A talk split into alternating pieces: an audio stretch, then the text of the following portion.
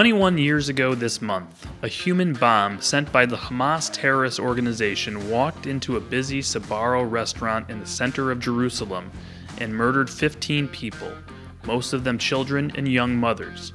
Among the dead, U.S. citizen Malki Roth, age 15. Malki's parents have waged a 21 year campaign to bring the terrorists who murdered their daughter to justice. One of them, Ahlam Tamimi, who lives as a revered pop icon in Jordan despite the Roth family's request for extradition to the United States. Today, we're joined by Malki's father, Arnold Roth, to reflect on the Sbarro massacre 21 years later and tell us more about his fight for justice. Don't push pause, you're listening to Jewish Insiders Limited Liability Podcast. And welcome back to Jewish Insiders Limited Liability Podcast. Guess who I found? Guess who's back? Jarrod Bernstein, how well, are you? Good, good to be back with you, Rich. Uh, you know, really enjoyed you having a little bit of a Clint Eastwood moment, uh, you know, talking at me to an empty chair. Sorry I couldn't be with you all last week, but uh, it's great to be back, and uh, especially for what I think is going to be a very powerful interview today. Absolutely, absolutely. We'll put on hold our discussion of what increasingly looks like an even worse deal than I described last week. But you know, we'll we'll, we'll let it play out still another week. We'll see if we see the deal soon enough. Uh, but for now, we are joined uh, by an incredible person, Arnold Roth, uh, born and raised in Melbourne, Australia. His wife Frimet was born in Queens, New York. Together and their family made Aliyah in the early 1990s. Their daughter Malki held U.S., Australian, and Israeli citizenship, and she was murdered 21 years ago this month in the Sbarro restaurant massacre in central Jerusalem. Mr. Roth, welcome to the podcast. Thanks very much, Rich. Good to be here. Uh, 21 years later, take us back in time, if you could, before August 2001. Who was your daughter, Malki Roth? Uh, Malki was the youngest of the four children that we brought with us from Australia when we moved to Israel in uh, the summer of 1988. Uh, and she was just two and a half years old. In 2001, she was a uh, had just finished 10th grade, had um, acquired um, the leadership of a group of girls um, through a youth group, and had proved, proven herself to be terrifically good at this and was an advocate for change in her own circle, in the school, in the social uh, setting for children with disabilities. I mention that because uh, the youngest of our children, who uh, lives with us today and uh, who was born uh, 10 years after Malki, uh, is, is catastrophically disabled. And Malki was somebody who just looked right past that and saw a sibling, a sister who she, whom she adored, uh, and that was actually a, a, large part of her personality. She was always smiling and uh, very engaged with other people. Just a wonderful human being to be around. 20 years ago seems like a long time, but in many ways, it's like yesterday. So many of us came of, came of age in that time. I remember the Sbarro bombing pretty vividly. Take us back to the days, to that day and the days that followed. I can do that pretty briefly because that's how it's engraved in my memory briefly. Uh, I was running a drug development company. Uh, I had a full afternoon of meetings with a Swiss, uh, oh, uh, uh Novartis, a big uh, producer of drugs. I was based in Jerusalem, which is also where we've been living all these years. And um, um, at around two o'clock, I got back from lunch. My wife was on the phone and she was shrieking into the phone, something I'm not at all used to and she said that there'd been a pigua, a, a terror attack in the center of Jerusalem. She knew that because she was on the floor with our youngest child uh, watching CNN, and uh, her message was, I can't reach the children, and then she hung up. Um, naturally, like everybody else in Jerusalem, I reached for my phone and called all of my children one after the other. That's what cell phones are for. And uh, I found very quickly that the cell network had gone down. I don't know if that happens anymore, but that was certainly what happened when there were catastrophes in the air in 2001. Uh, an hour later, I still hadn't reached uh, Malki, and I had spoken to the other children. And from there, it was just a, a, a, movie plot that just got darker and blacker and, and more awful. I cancelled all of my uh, conference calls and meetings for that afternoon, uh, starting at about, I don't know, maybe an hour later, and headed home because Frimet, my wife, told me that uh, she was going crazy. Uh, she didn't know what to do and she had to do something. So she was leaving the house and going to a hospital to see what she might learn there. That was already several steps beyond where I was mentally. Uh, but it also meant I had to rush home because our youngest child needs care uh, all the time. So that's what I did. I, I uh, went home uh, to an empty home except for our daughter, who was then um, five, I guess, um, or six. and I sat there trying to field the calls that were coming in from members of the family and from Frimet. There was no progress, and we all ended up back at home um, until around five o'clock, five thirty that afternoon. This is the 9th of August 2001, and the downstairs neighbor, lovely lady who's no longer alive, came up the stairs with an awful look that I'll never forget on her face, and she said, "Michal is dead." Michal was our daughter's best friend, and we knew that they were together, and we hadn't had any status update. Well, the television had provided the first status update, so we knew we were in something that was more worrying, more catastrophic than anything that I think we were prepared for. And so it went until two in the morning. Um, two in the morning, our two oldest sons uh, had been accompanied by a social worker. They went down to the government forensic center in uh, in Yafo near Tel Aviv, and at roughly two o'clock, uh, they phoned home from there, and they said they had found Malki, and that was uh, uh, as you can imagine, uh, it's one of those moments you never forget. But I also don't remember too much about what happened just before it and what happened just after it. The following day, we, we buried Malki. She was the last of the victims in the Sbarro massacre to be buried. She was the 15th. Uh, as we learned later, there was a 16th victim who's still alive today, but is in a vegetative coma and has been all these years uh, and then the rest of our lives, which has taken on an entirely different uh, color as compared with how it was before the massacre and losing Malki.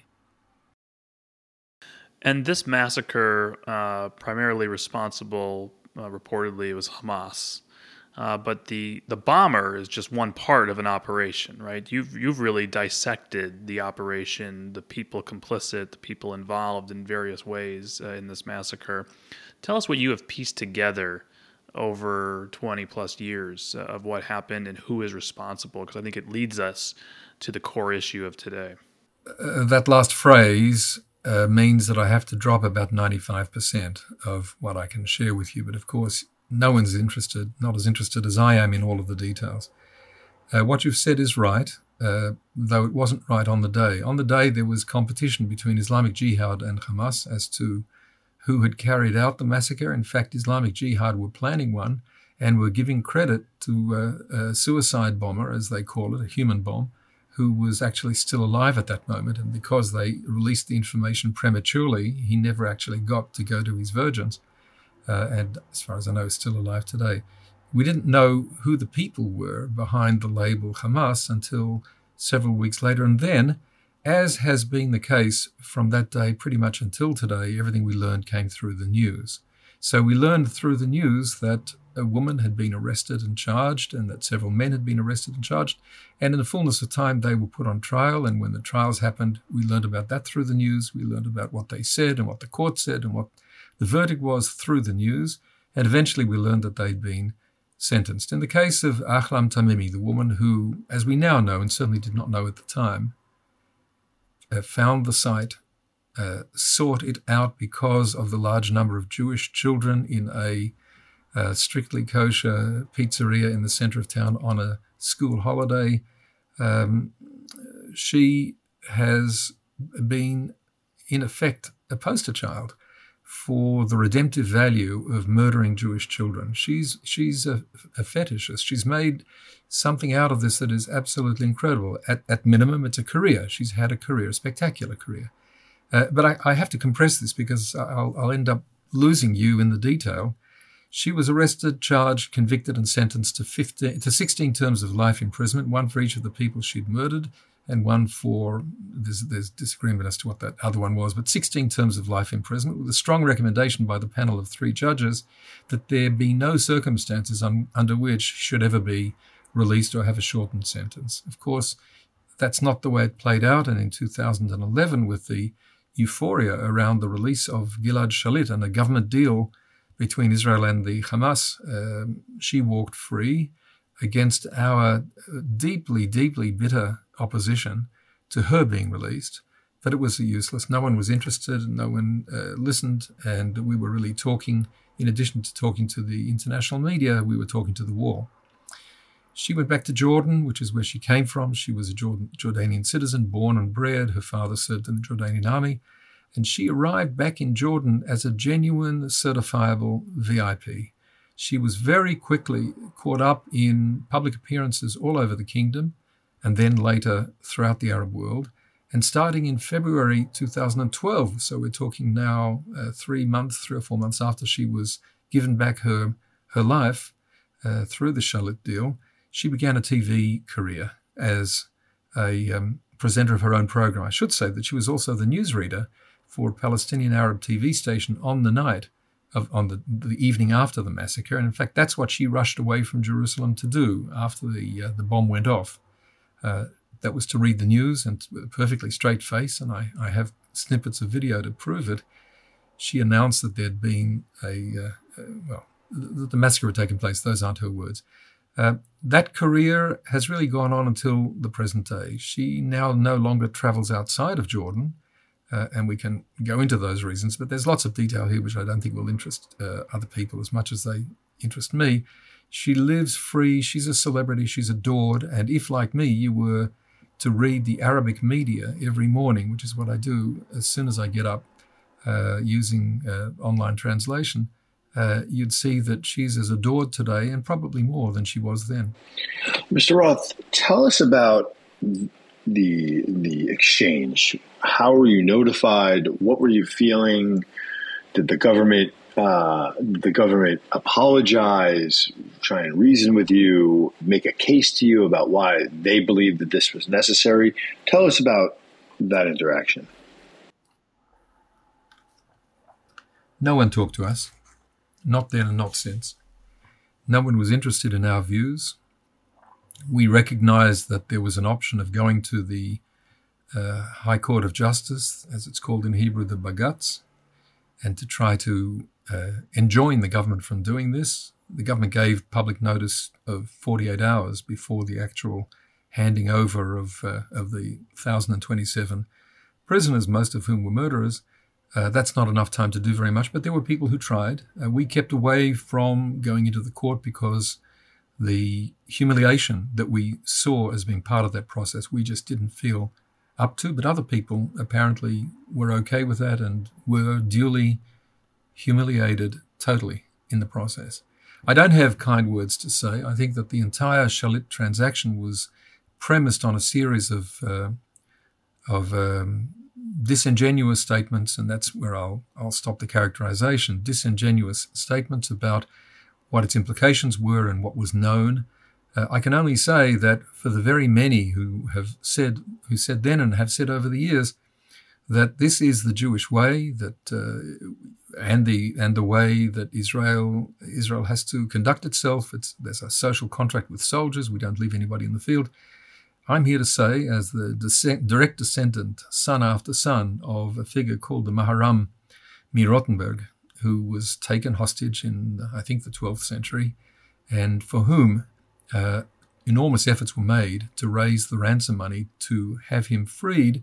He stands for the proposition that you don't ransom when there are thugs out there taking people hostage. And in fact, he died in in the uh, in the, the, prison of a German uh, uh, leader at the time, and refused to be uh, redeemed as a hostage. Redeeming hostages is a really loaded issue in Jewish life, and anybody who tries to flatten it out and make it uh, sound like, well, it's the obvious thing to do is simply wrong. This isn't the Jewish way. In any event, the catastrophic uh, consequences that we talked about in the many interviews we did in the days uh, the three days leading up to the to the uh, actual handing over of the uh, terrorists were all borne out. People were murdered. Uh, the uh, entire leadership of Hamas today is made up of people who were in Israeli prisons for the rest of their lives until the Shalit deal. Uh, it is what I called at the time and continue to call today in Hebrew, B'chia Dorot, a cause of wailing for generations to come. Uh, and we're not out of it. That doesn't have anything much to say about uh, Tamimi herself. Uh, we, Frimet and I, were uh, not just bitter, but articulately bitter. Um, saying to anyone would listen, this is a really, really big mistake and she should not be set free. She, in particular, should not be set free. She's uh, charismatic. She has had a TV career. She is smart. She's, uh, and all of the rest.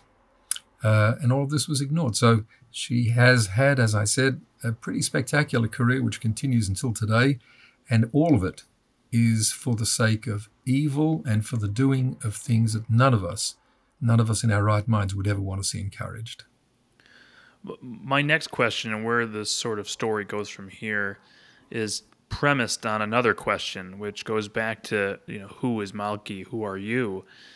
Maybe just just very briefly tell us about your family, where you come from, where your wife comes from, the citizenship that you all individually have enjoyed, because I think that's very important here for the context of where we're going.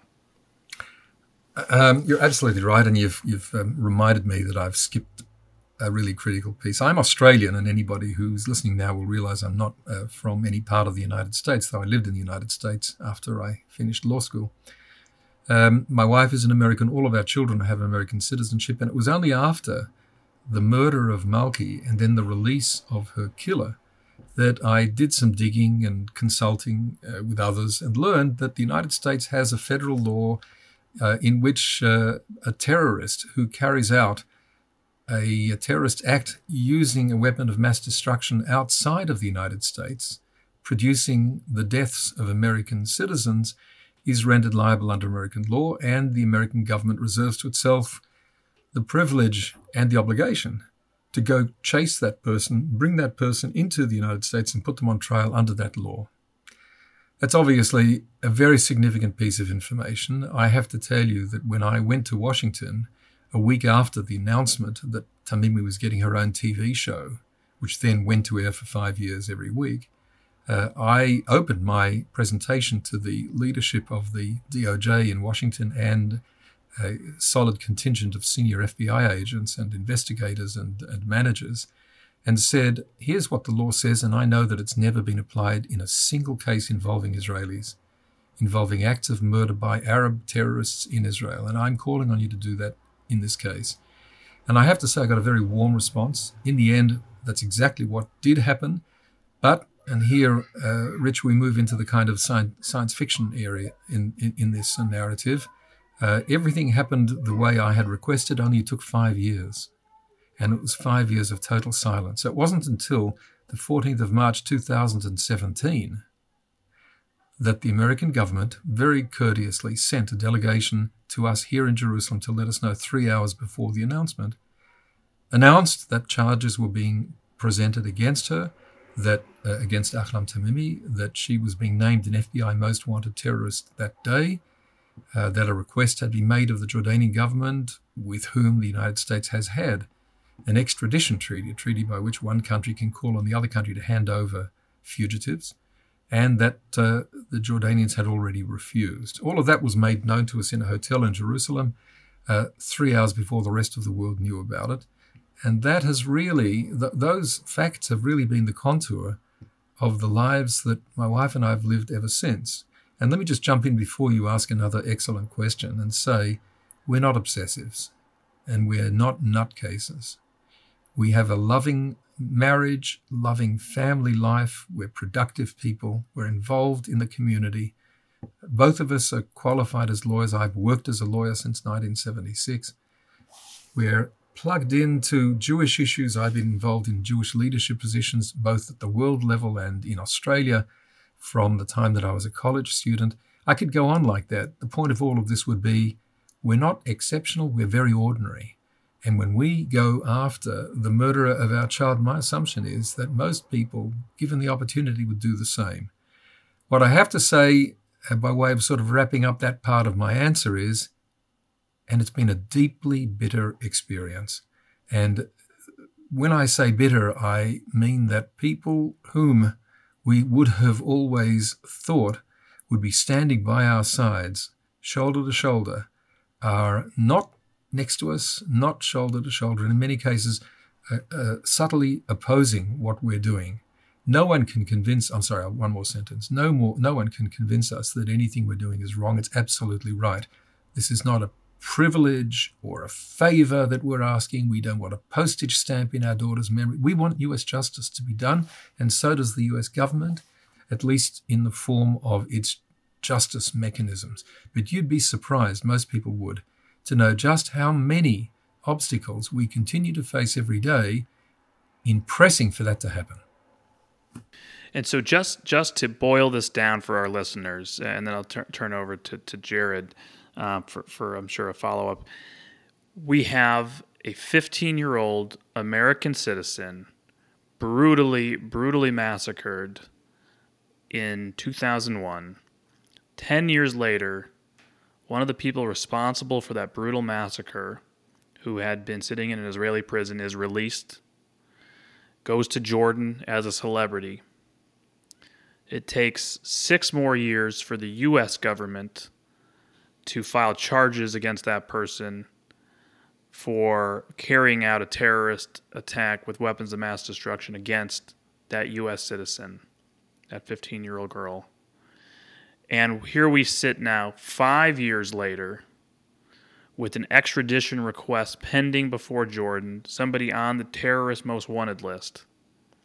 And she is still in Jordan as a celebrity, and you see her in your morning read clips. Jordan, of course, one of the largest recipients of U.S. foreign assistance. I'll, I'll pause there. Jarrod, feel free yeah. Mr. Roth, I wanted to ask you to, uh, you know, because clearly you've you've devoted a part of your life to, to justice for your daughter, which as a father, you know, I hope to never know that, but I can understand that.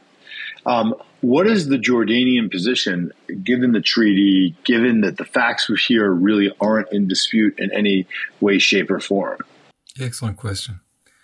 Um, I, I, always need to compress these things down because the detail is what maddens me, but I'll just say the, uh, the important points.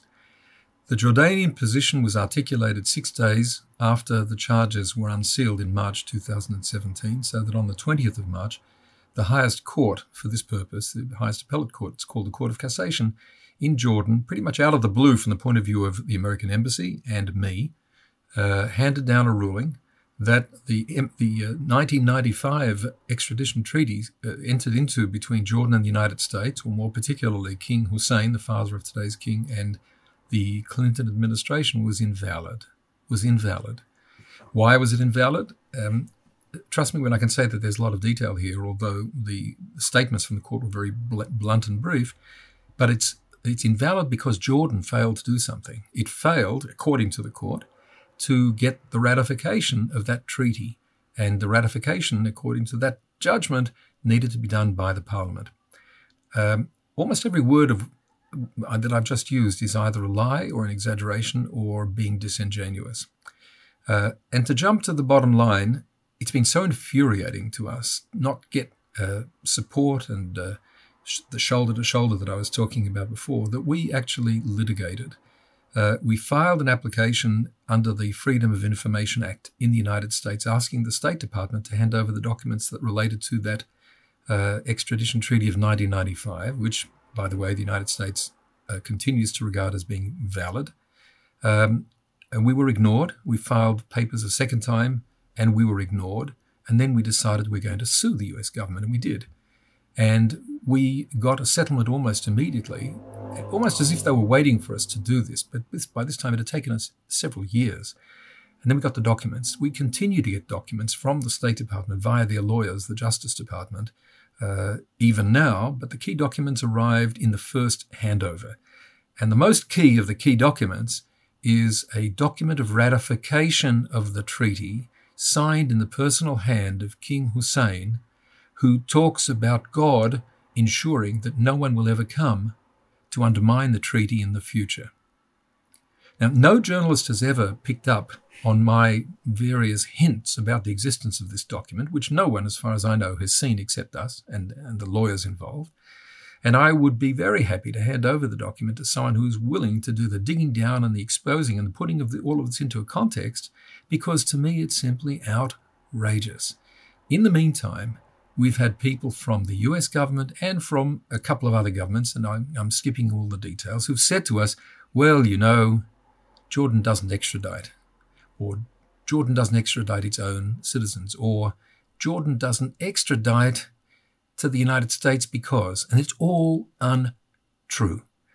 I don't understand why it falls to me. I mean, let me say that again.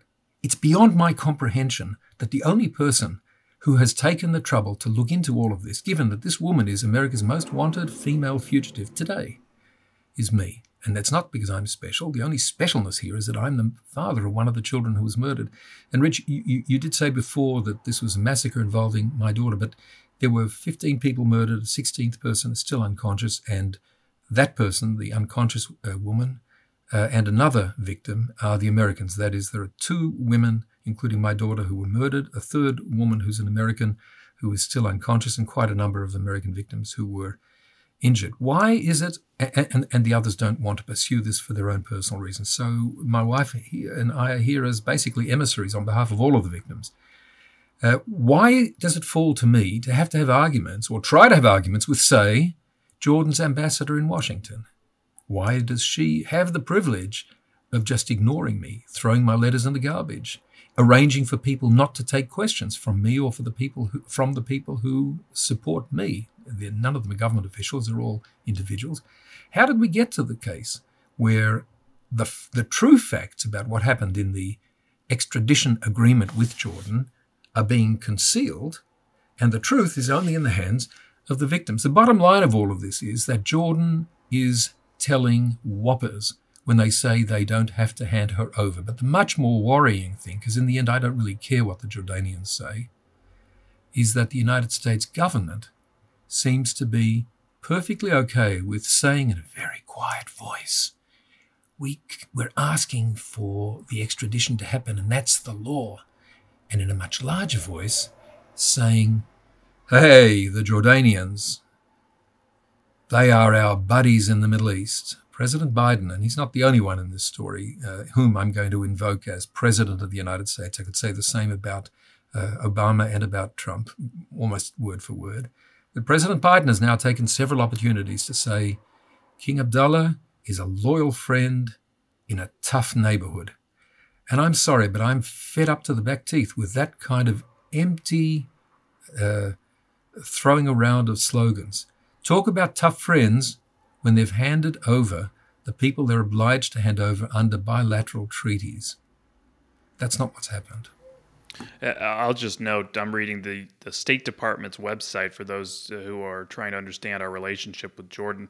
The United States is Jordan's single largest provider of bilateral assistance, providing more than $1.65 billion in fiscal year 2021, including over $1.197 billion appropriated by the U.S. Congress to Jordan through USAID, $100, $425 million in foreign military financing $1.7 billion in humanitarian assistance to cover Syrian refugees in Jordan, and a five year MOU concluded in 2018 during the Trump administration to provide $6.375 billion in bilateral foreign assistance to Jordan over a five year period. My question we have gone through different periods of warm and cold relations between Israel and Jordan. We saw uh, quite the souring relations during the Netanyahu years, uh, especially towards the end. We've seen an upward trend in warming of relations uh, since uh, the Bennett and now Lapid governments. And yet, there doesn't seem to be any difference in the Israeli position on this. Can you give us some insight into what the Israeli government has done, if anything, on this? Do they support you? Do they talk to you? Have they urged this on the Americans? Are they hands off? Is this well, we got a lot of issues with Jordan. We don't want to get involved here. Sort of the same thing you're saying, whether it's President Biden or President Trump did? I'm going to be a little evasive. It's not that I don't have a crystal clear answer, it's that it doesn't serve our interests right now to be particularly explicit about it. But here's what I can say Uh, the government of Israel has no ability to make this happen. Government of Israel has no charges pending against her, although it ought to, because the release of every single one of those terrorists in 2011 in the Gilad Shalit uh, transaction was released on the basis of a pardon. Now, let me pause and say, I did not say pardon. There wasn't a single one of them who was pardoned. They were all released under a conditional commutation of sentence. In the case of Tamimi, where the conditional commutation of sentences in a piece of paper signed by all the important people. She breached it before the sun went down that day. There's no question that if Israel wanted to go after, but it doesn't. So Israel is really only capable of blocking, and the ways in which it can block, I'm going to not discuss here. To say that we've had support from Israel, uh, I'm quite open about saying no uh, I can say that what everyone knows, using everyone knows in quotation marks, what everyone knows is that the relationship with Jordan entails the Jordanians having armed forces the entire length, north to south and south to north of Israel's eastern border, and the guns of the uh, forces are all pointed at their Jordanian citizens. And uh, the people who uh, embody the expression as everyone knows, uh, hasten to say, and it couldn't be better than that. It couldn't be better than that. So anything that we now do that would cause aggravation to the king, well, we, we don't really want to do that. Now, I'm not going to expand on that anymore, other than to say that uh, I've had uh, exhausting and I would say heartbreaking discussions with pretty much everybody in the power uh, pyramid of Israeli society. Some of that is still going on, and that's why I prefer not to uh, be explicit about it at all. But this has not, uh, um, A, uh, weakened in the smallest way my devotion or that of my wife and our family to Zionism. We know why we're living in Israel. And it's not because we were chased out of Australia in 1988 by the KGB, because there is no KGB and Australia is a wonderful country, but because we came here to raise our children in Israel and we love uh, what's happened. We are happy and we have children and grandchildren living here. On the other hand, B, um, uh, Israel is not its politicians, and Israel is not uh, the people who get up and make the big speeches about how there is nothing, nothing we won't do to get Gilad Shalit back. All of that is the sort of nonsense that politicians are expected to do and that most people go along with until they come back to their senses. At the time of the Shalit deal, the deal itself had the support of more than 90% of Israelis. We now know so much more about things that we didn't know at the time that would probably have reduced that support to uh, certainly less than half the country. So it's a it's it has not changed our connection to Israel in the smallest way, but it has sharpened. Um, I would use the word contempt. The contempt that I personally feel towards politicians in multiple places and multiple uh, levels of seniority and on that, I'm prepared to speak for the next three or four hours, as you promised me that we would in the near future, Rich. And thank you very much. Mr. Roth, tell us a little bit more about. We know you've asked for a meeting with President Biden on this topic. Have you spoke to anybody at the staff level? Have you, you know, uh, who have you spoke to uh, on President Trump's team when he was in office? Um, and, and, what and what are they saying uh, and then I'm sure, Rich, we can talk a little bit more about um, you know what Congress is saying. But what what is the administration saying when you ask these questions? You guys are good. I, I really appreciate the sharpness of the questions, and I don't mean that in a put down sort of way. Um, there's not a single senior official in any of the last three U.S. governments who's engaged with us. Not one. Uh, there have been uh, people who are several levels below the secretary in each of those uh, offices who have spoken with us either off the record and strictly confidential, and that includes diplomats, or on the basis that they're listening, but they won't tell us anything. Uh, I can tell you that since 2017, with a single exception uh, of March, of the 14th of March, on the day that the delegation came and sat with us in a hotel in downtown Jerusalem, there hasn't been a single situation where any US official has said, listen, this is how it is. Let me lay it out for you. That hasn't happened pretty much everything we know, and we know a lot, has come from leaks, from unofficial statements, from friends of friends. Uh, some of it has come from people who sat with the King of Jordan in Washington. He's there a lot. much more than people realize, uh, or in New York. Uh, and he'll be there next week or in two weeks' time, as he is every year at this time of the year for the opening of the United Nations General Assembly.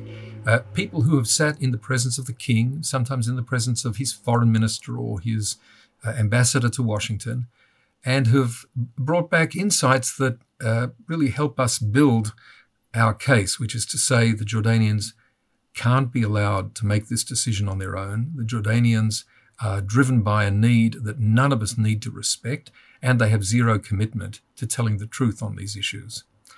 So far as the American government is concerned, it's really been an embittering experience. I know I've used that word now several times in this conversation, but it's the truth. I don't know of a better way to express it. We've had several go rounds in Washington uh, trying to recruit support in the Congress. And here, this is the point at which I need to put up a sort of protective shield around myself and say, we don't have a partisan viewpoint on how American politics ought to be run. My wife and I are genuinely not connected to the Republicans and not opposed to the Democrats and any of those configurations.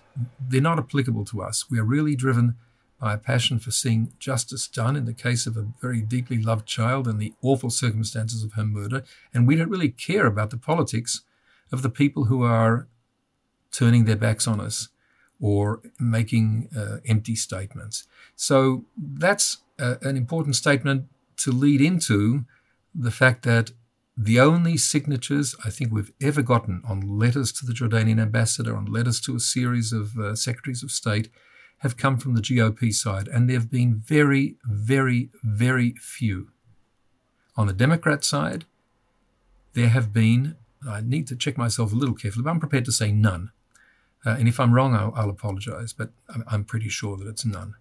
And again, this is not because, well, here's what it's also not because. I was going to say something else. It's not because my wife and I have made fools of ourselves when we go to Washington. Neither of us has been to Washington since uh, I was there in 2016 to give testimony in front of a uh, the House Oversight Committee on National Security. It was a good opportunity for me to go there, but that was all predicated on the uh, fact that the Justice Department hadn't announced uh, that they had already gotten charges against her at that stage uh, three years earlier. Uh, so we didn't know that. but neither of us have been back there. We have a very sick child here in our home. And uh, my wife needs my support and I need her support, and I don't travel anymore. I used to be in overseas a week, a month for the last 40 years. That, that's history now. So it's not that we've gone to Washington and gone into the Congress and made jackasses of ourselves. There have been very good people, very competent people who have represented us in various meetings, tried to have meetings with members of Congress. That usually means meeting with their legislative directors or the communications directors or the first cousin of the legislative director's communication director. It can be a frustration trying to get people's attention and getting uh, very meager results. The, the last round of results came in March or April of this year when uh, 11 uh, Congress uh, members of Congress of the House, uh, all of them, as I say, on the GOP side, signed onto a letter addressed to uh, Secretary of State Blinken I'm, I'm, avoiding a lot of detail about that. I can only say the letter was ignored, uh, as previous letters have been ignored, and in fact, as almost every effort to get any kind of meaningful conversation, meaningful conversation, beneath the level of, we're so sorry for you, Mr. Roth. We feel so deeply for you, Mr. Roth.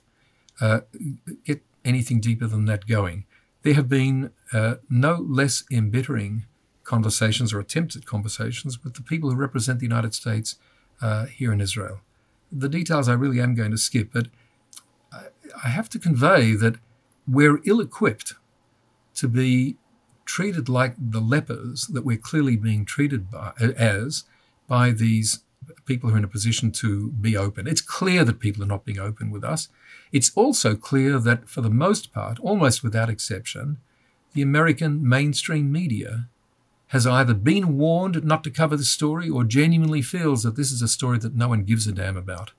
Now, I'm inclined to think that there are a lot of people, once it's explained, do give a damn about the story. It was striking to me how the family or the connections, not the family so much, of uh, Shireen Abu Akleh, the uh, journalist for Al Jazeera who was killed in a firefight between Israeli soldiers and uh, and terrorists in, in Jenin just a few months ago, how the media were all over that story, still are.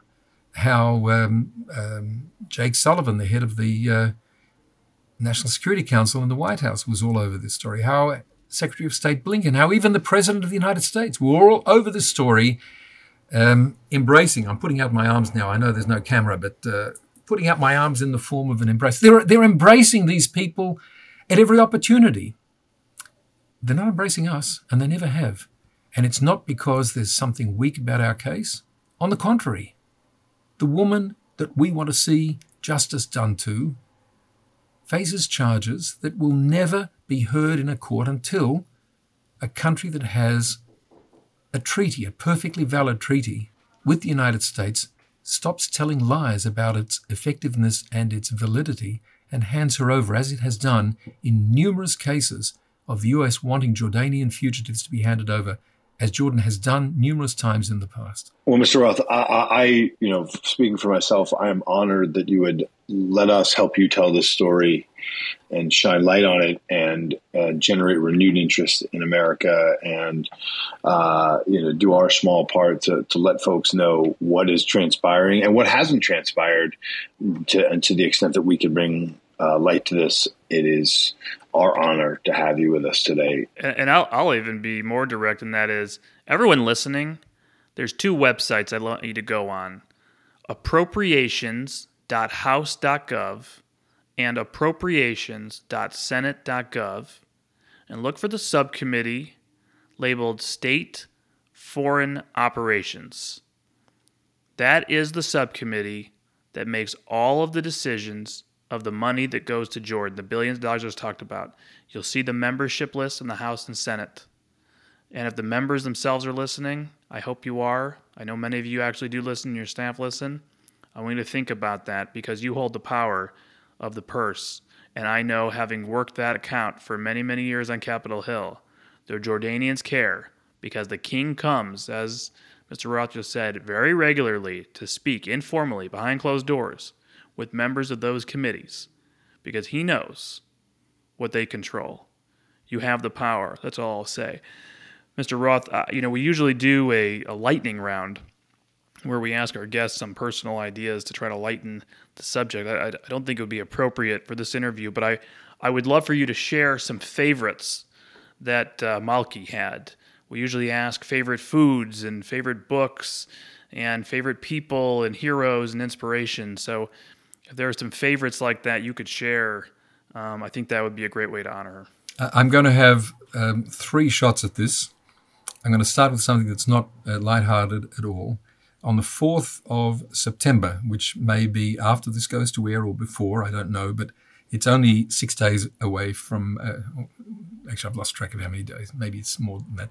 Uh, 4th of September is exactly 2,000 days since Ahlam Tamimi was made a fugitive from the US uh, prosecution, and there's a lot we're planning to do to draw attention to that. Malki loved music. She was terrifically talented. She played in the Jerusalem Youth Orchestra briefly. Uh, she was a, a, classical flautist. And after she was already gone, and in the Shiva house, when we were sitting in our home uh, with many guests uh, coming to comfort us, we learned that she had written a song. That song is on the website of uh, the Malki Foundation, which is at uh, Keren Malki, K E R E N M A L K I dot O R G. And it's, it's, it exists in many forms today because it's been recorded many times over. The song is in Hebrew, but the language, uh, the, words are translated on the Keren Malki website. And since I'm mentioning Keren Malki, let me say the most meaningful way that we have found for A, dealing with the, the, the profound pain of losing Malki, and B, forcing people to remember her life has been by creating a charity in her name, which is really very active today. Uh, because of the cruelty of the, uh, the circumstances of her murder, it turns out that the registration of that charity was done on the 11th of September 2001, which was exactly 30 days, or 30 days according to the Hebrew calendar, uh, after her murder. So we have a charity that was formed on 9 11, which does good work every day for every part of Israeli society. More than a third of the beneficiaries have been uh, Israeli, uh, have been Palestinian Arabs living living in Israel. Malki loved music. Uh, she had um, uh, this wonderful song, which has now gone to every part of the world and and has different versions of it. Um, but the musical spirit that she carried with her is something that really sustains us, and uh, um, it, it's it's. I want people to know about the, the happy side of uh, of Malki's life. She wasn't an unhappy person. She left behind unhappy people, her parents, but uh, but she was really an uplifting, inspiring kind of person. And the Malki Foundation really carries on the spirit of inspiration, the wonderful things that she did for children with disabilities, starting with her own sister, who was catastrophically disabled. As I said, she's blind, she has no communication with the world, but extending to just sensitizing the kids in her school and in her youth group to the wonderful things that a girl of 15 or 14 or 13 or 12 and a boy can do if you're uh, tuned in to the humanity of those of those children. So it, it sounds like I'm rambling, but those are the positive uh, issues uh, that I'd like to respond with. No, appreciate it. Arnold Roth, thank you so much for your time. Thanks for joining us here on Limited Liability Podcast. יש חלק לעולם הבא, לכל יהודי. יש חלק לעולם הבא, לכל יהודי. יש חלק לעולם הבא, לכל יהודי. לכל יהודי. לכל יהודי. לכל יהודי. לכל יהודי. לכל יהודי. You know, Rich, when I was in law school and I was studying for the bar exam, you would always read these cases, these cases that presented these these novel legal questions, uh, and then you get to the human dimension of them. And I think what we just heard is like this is the human cost of of what foreign policy and the justice system not working together costs uh, and and I I hope that our interview and Mr. Roth's publicizing the case for his family to bring his daughter's killer justice moves the needle in Washington, gets the attention of members of Congress uh, to see if we can do better as a country for for Malki. Uh, I agree, and, and let me tell you something. I have been a long supporter of the Kingdom of Jordan, of the King and the Queen. Uh, I understand the central role for regional stability and security that Jordan plays. I understand the threats that they face internally. I understand all of that. Uh, not my first time in the rodeo. But I have to tell you that I am increasingly frustrated with the Jordanian feeling of immunity across the board on really kinds of activities that are wholly unacceptable to the U.S. taxpayer flipping the bill of foreign assistance. And uh, I'm not calling for a disruption in the relationship. I'm not calling for massive pressure on Jordan.